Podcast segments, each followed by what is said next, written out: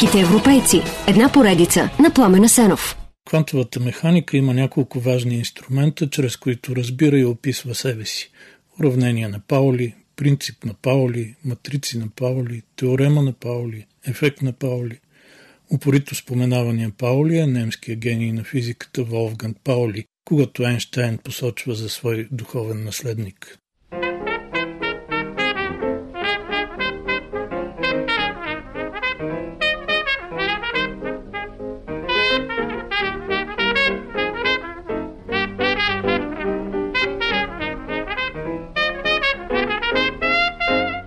Фона на големия научен гений едно важно човешко качество липсва на Паули.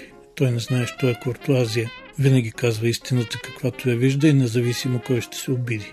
Онези, които не го познават отблизо се стряскат, но повечето физици го ценят. За този характер на Паули се разказват анекдоти. На една научна конференция той се запознава с холандеца Еренфест, но се държи неучтиво и онзи му казва Паули, вашите публикации ми харесват повече, отколкото вие самия на което Паули току-що прочел последната книга на Еренфест отвръща. За съжаление при мен нещата стоят точно обратно. Двамата все пак остават приятели за цял живот. Веднъж Еренфест препоръчва на Паули да вземе при себе си в Цюрих младия американски физик Опенхаймер. Човек с непоносим характер, дошъл в Европа на специализация. Мисля, че двамата много ще си подхождате, пише Еренфест. Паули не се смущава от закачката, взима Опенхаймер и пише обратно. Надявам се той да започне да се държи към мен така, както аз към него. Това е абсолютно необходимо, защото формалната вежливост е велика ерес. Тя би трябвало безжалостно да се изхвърли от човешките отношения.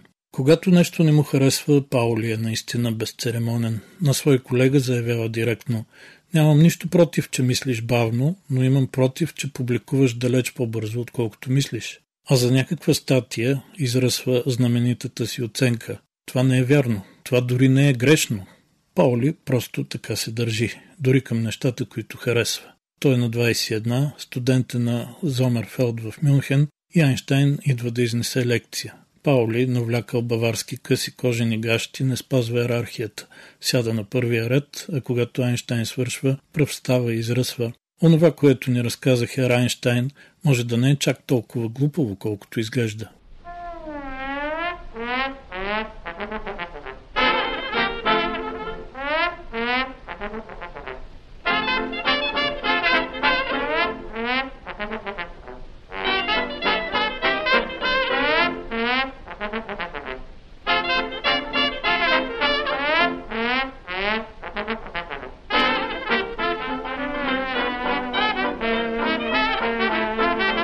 Освен много специалното чувство за хумор, две основни причини има Паули да е рязък. Първата е стремежа му към съвършенство, развито още от ранно детство.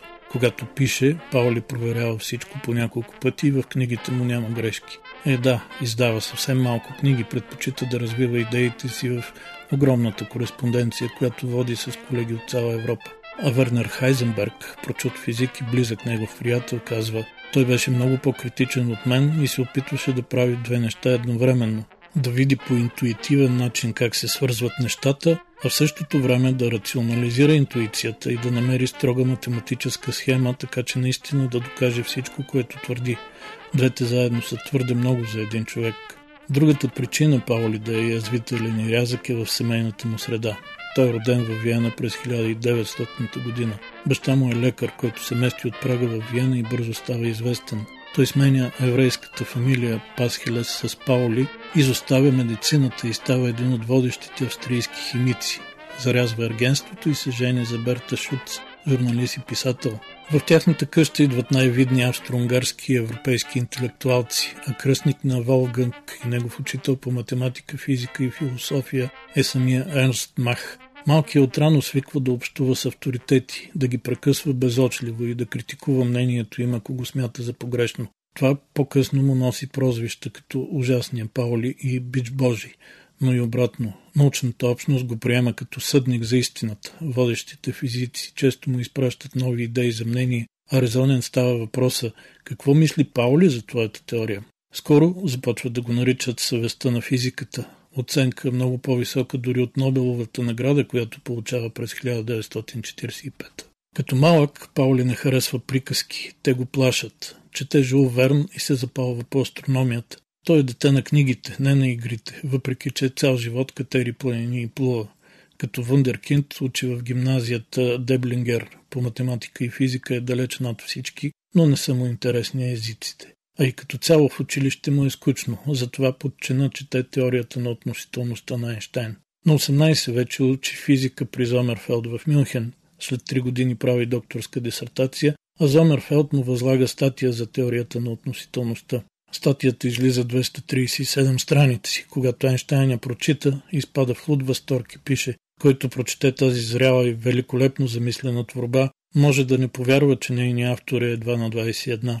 Паули обикаля още университети, асистент на Макс Борн и на Нилс Бор, а после се установява като преподавател в Хамбург. Само на 25 прави и първото си велико откритие. То има фундаментално значение не само за квантовата физика, но за разбирането строежа на материята изобщо. Това е принципа на изключването или забранителния принцип, познат също като принципа на Паули.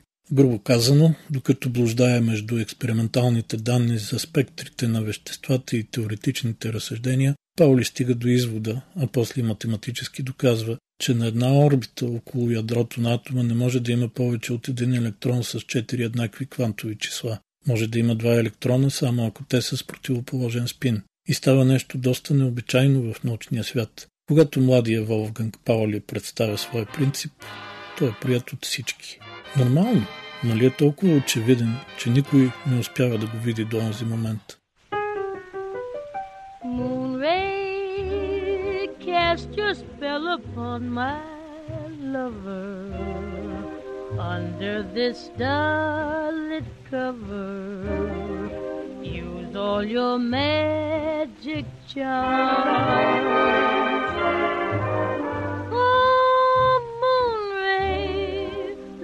Your sweet enchantment bind him.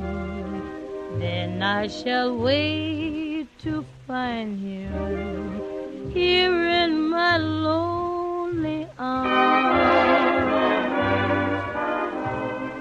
Once we knew the joy of girl in love with boy, but he made a toy.